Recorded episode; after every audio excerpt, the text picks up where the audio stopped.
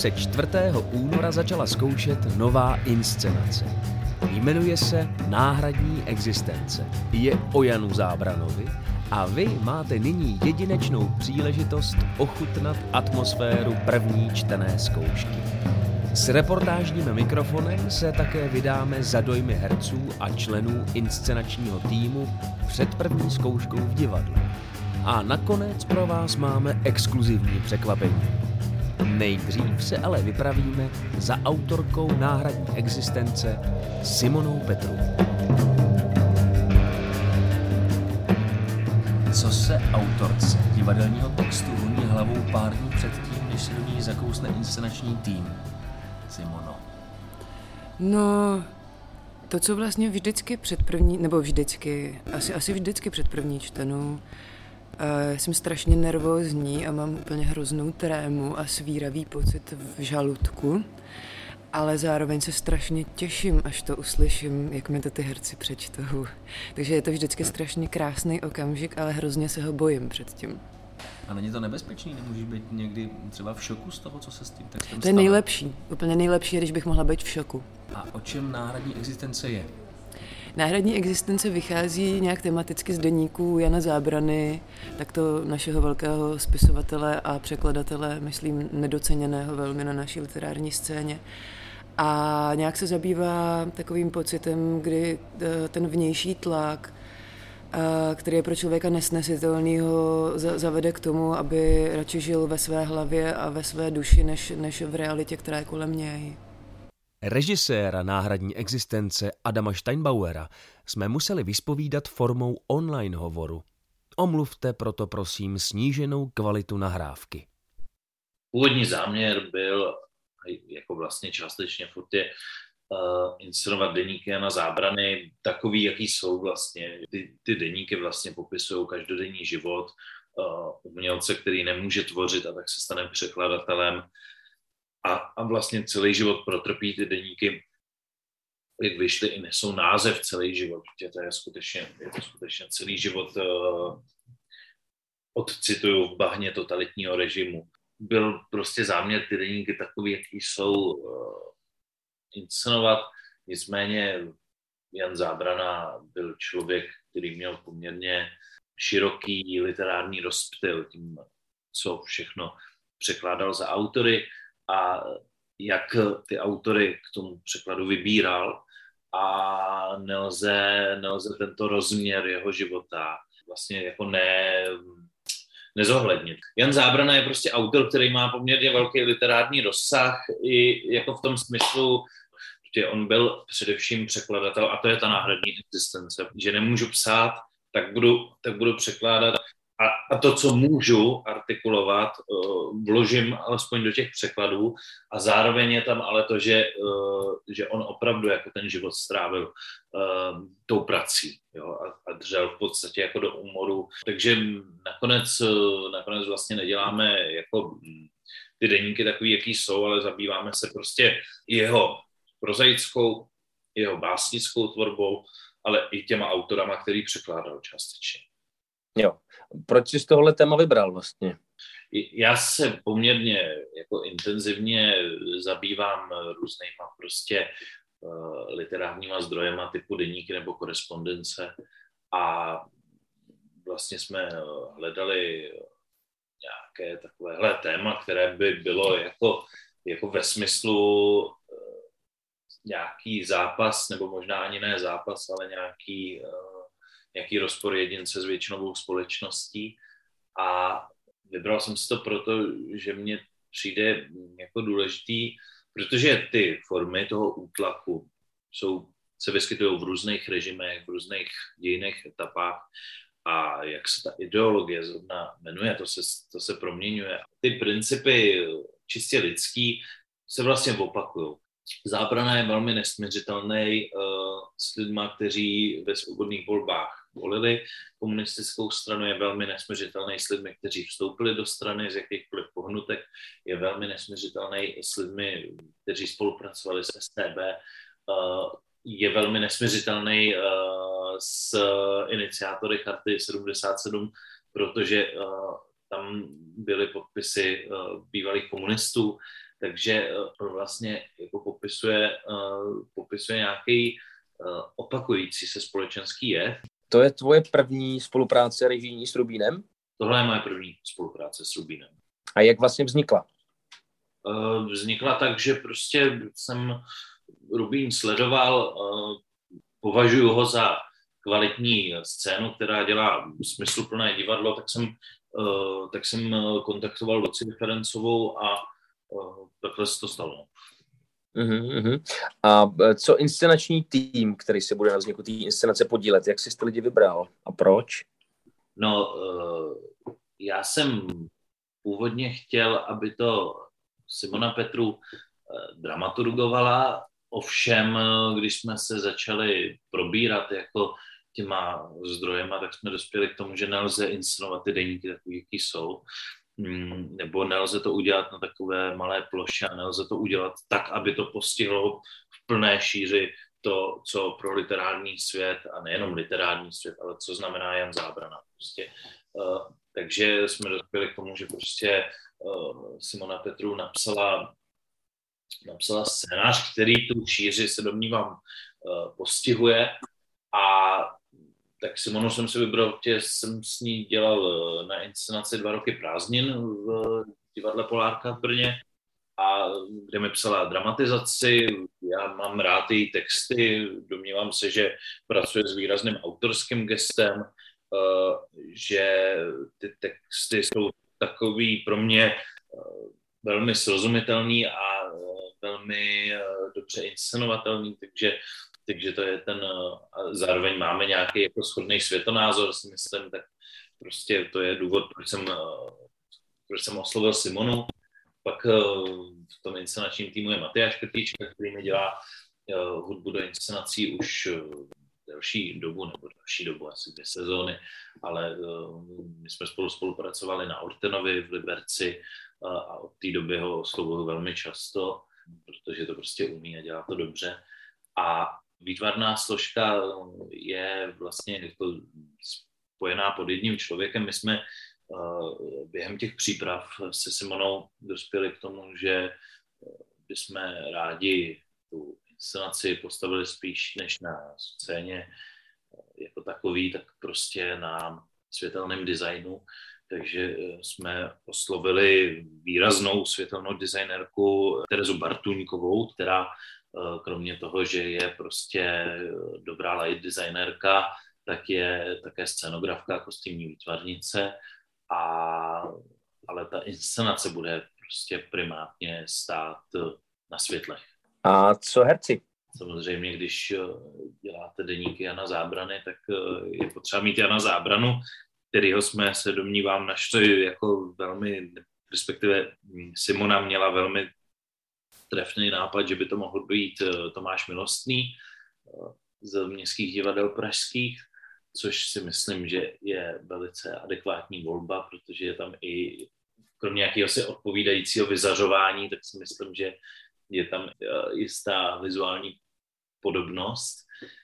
No a to obsazení jsme vyvážili Václavem Marholdem, kterýho známe především z x desítky, a Gátou Červenkovou, se kterou já znám delší dobu a prostě jsou to podle mě velmi kvalitní osobnostní herci, takže to odpovídá tomu typu autorského divadla, který, který ta inscenace má být.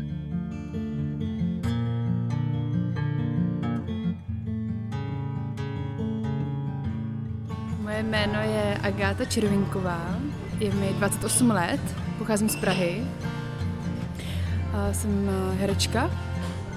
Hraju v několika pražských divadlech, několika českých divadlech, například eh, v městských divadlech pražských, ve studiu hrdinů, v A studiu Rubín, doufejme, a v, já nevím, třeba v Jočeském divadle, v Hadivadle, eh, v Brně a tak dále.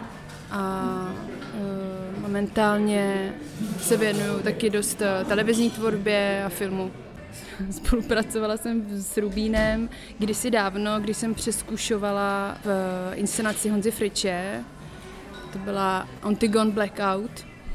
A tam jsem hrála s Pavlínou Štorkovou. A jak se těšíš na vyzkoušení Rubínu? Těším se moc, protože to je takový návrat do sklepa. Já mám ty sklepy ráda, to je, tam jsem začínala to vypadá, že jsem, eh, že už hraju asi 40 let, ale uh, začínala jsem ve sklepě, takže vždycky se ráda vracím do sklepa a uh, je to hrozně příjemný a hlavně se těším na to, že nás tam bude málo, že budeme jenom tři a to bude, to je prostě vždycky taková jako intenzivní, hezká práce. A už víš, co si bude zkoušet, co budeš hrát? Vůbec nevím, co budu hrát. A vlastně vůbec neznám ani ten text, vím jenom, že to je prostě zábrana a uvidíme, s čím Simona přijde. A Adam samozřejmě. A s Adamem už jsi někdy zkoušela? S Adamem jsem neskoušela, ale hrozně se na něj těším, protože se známe z Jamu. On byl v nějakém ročníku pode mnou, teďka nevím jak přesně. A těším se moc. A vlastně jsme si volali a jediný, co o tom vím, že po mně chtěl, abych se naučila hrát na kytaru. Tak uvidíme, jestli se to naučím a uvidíme, jestli to tam bude. Počkej, ještě neumíš? Ne, neumím, ale já jsem řekla, že se to naučím. Ale samozřejmě on mi řekl, že, uh, že když to bude uh, trošičku dirty, tak to nevadí.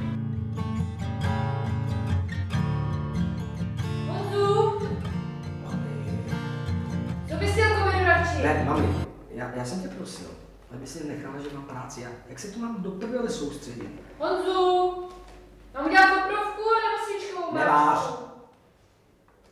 Tak já to udělám tady v tom gastrolu, jo? Dost, se nedělí nic. Tak dobrý den, já jsem eh, Tomáš Milostný, jmenuji se Tomáš Milostný, původně Tomáš Síkora ale protože jsem se jednou takhle oženil, tak jsem si prostě změnil jméno na mého, po mém dědečkovi z Ukrajiny, teďka bydlí v Americe. Eh, je mi 47 let a jsem herec, no. Nevím, jestli to je štěstí nebo smůla, ale se, jednou jsem se rozhodl, že půjdu na Janáčku Akademii muzických umění na herectví a oni mě tedy k mému štěstí nebo smůle přijali. Tam jsem studoval v ročníku u pana Martince. No a hnedka po studiu, což jsem ukončil úspěšně zkouškou, tedy státní zkouškou, eh, což herec má ano, vysokou školu, což je neuvěřitelný, jsem se dostal, vzali si mě na, nebo do divadla Husa na provázku protože Matěj Dadák, on teďka v činoherním klubu, odešel a on byl takový tlustý já taky, tak si nás, tak si mě prostě jako jedinýho tlustého herce v ročníku vzali. No a tam jsem byl asi 19 let a hrál jsem taky v Národním divadle v Brně a v divadle jsem hrál a v divadle Feste. A po 19 letech jsem se takhle nějak náhodou prostě u poutníka dozvěděl, že bych mohl jít do městských divadel pražských uh, dělat herectví. Tak jsem řekl, jo, No a teď jsem tady v Praze už tři roky, divadlo se moc nehraje, takže spíš tak jako jsem v karanténách a e, podobně. No ale doufíme, že to skončí a za chvilku zase začneme hrát. Klid je dnes nejnedosažitelnější ze všech hodnot pozemských. Nejen, že celý svět buší neklidně, ale zde, v ti šelmy, nesmí být dopřáno ubohým a zavrženým reakcionářům dne klidu, Školský když si napsal, za revoluci člověk pozná, jak smrdí různé druhy hovna. Měl pravdu. Já jsem nikdy s Rubínem nespolupracoval a je to jenom legendární divadlo, o kterém jsem do Brna slyšel, v Brně slyšel, e, takže teďka to pro mě je taková, jako já jsem už teďka už se klepu. Jak se těšíš na zkoušení? Tak já se velice těším na zkoušení. E, já tam hraji, myslím si, že jestli se nepletu teda, tak bych tam nahrál pana Zábranu, což je úplně super zajímavá osobnost. Ale třeba jako on hodně mluví, takže má hodně textu, si myslím, že asi bude, tak, tak z toho já se třeba jako, že se budu muset večer učit texty, to se mě nechce nikdy. Dobrý den, jmenuji se Václav Marhold, je mi 28 let, mám vystudovanou konzervatoř v Praze, obor hudebně dramatický. Mezi mé záliby v tuto chvíli patří eh, eh, vysedávání na gauči a doufání v nějaký kulturní zážitek a eh, mám hromadu zkušeností s hraní před kamerou a samozřejmě i v divadle. Rozuměj, člověk vždycky s každým vyjde. Vem si například mě. Já vyjdu s každým. Naučíš se těch pár blbostí z příruček a stačí to. Nať si pizdit život. Je tady dobře. Těším se moc, protože to je jedna z věcí, na kterou právě čekám na, tý, na tom gauči. A nějakou spolupráci s Rubínem eh, ještě si jako ne, nezažil? Ne, nezažil, ale hrozně jsem chtěl a jsem rád, že mě konečně holky oslovily. Na co přesně se těšíš? Těším se hlavně na ten prostor a mám rád ten bar. Víš, co budete zkoušet? Vím. Nevím, jak se to jmenuje. A co to bude? Je to uh, takové životopisné dílo o Janu Zábranovi, což uh, byl básník, dizident a uh, dalších, určitě hromadu dalších povolání měl. Ale na mě, co jsem četl, tak na mě to vždycky působí jako takový ten dědeček, kterýho já jsem nikdy neměl. Takový, co se hodně rád stěžuje na všechny ty věci, co se okolo něj dějou, ale samozřejmě v dobrým si na ně stěžuje. Takže je ti sympatický? Ano, je mi sympatický. A víš, koho tam budeš hrát? Ne. A víš, víš, s kým tam budeš hrát? Ano, budu tam hrát s Tomášem. Zbylá slova Vaška Marholda odnesl vítr.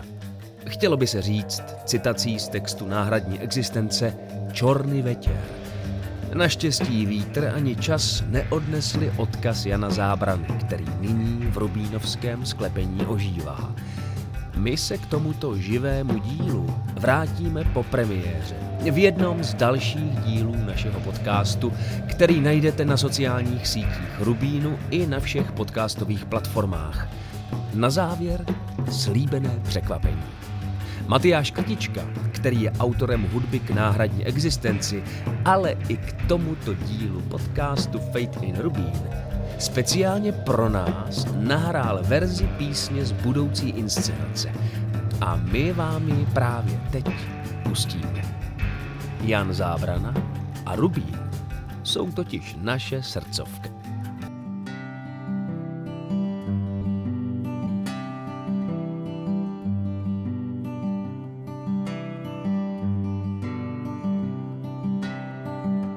Na ostrém nebi ptáci jsou výše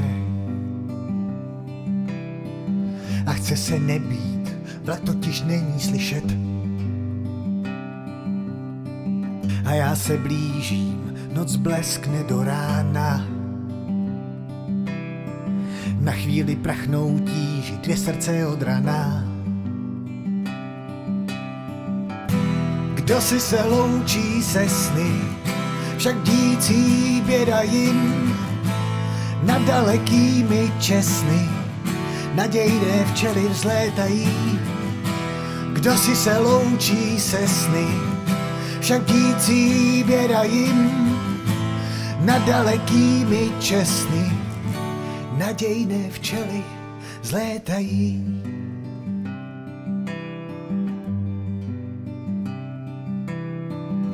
Já už jsem blízko ti a už je světlo v kraji. Časného jitra kohouti pomalu mlkají. Nevím, zda spíš ani, zda netrápí tě sny. Stanice Lužná Lišany. Stanice přestupní. Kdo si se loučí se sny, však dící běda jim nad dalekými česny. Nadějné včely vzlétají, kdo si se loučí se sny, však dící běda jim nad dalekými česny. Nadějné včely vzlétají.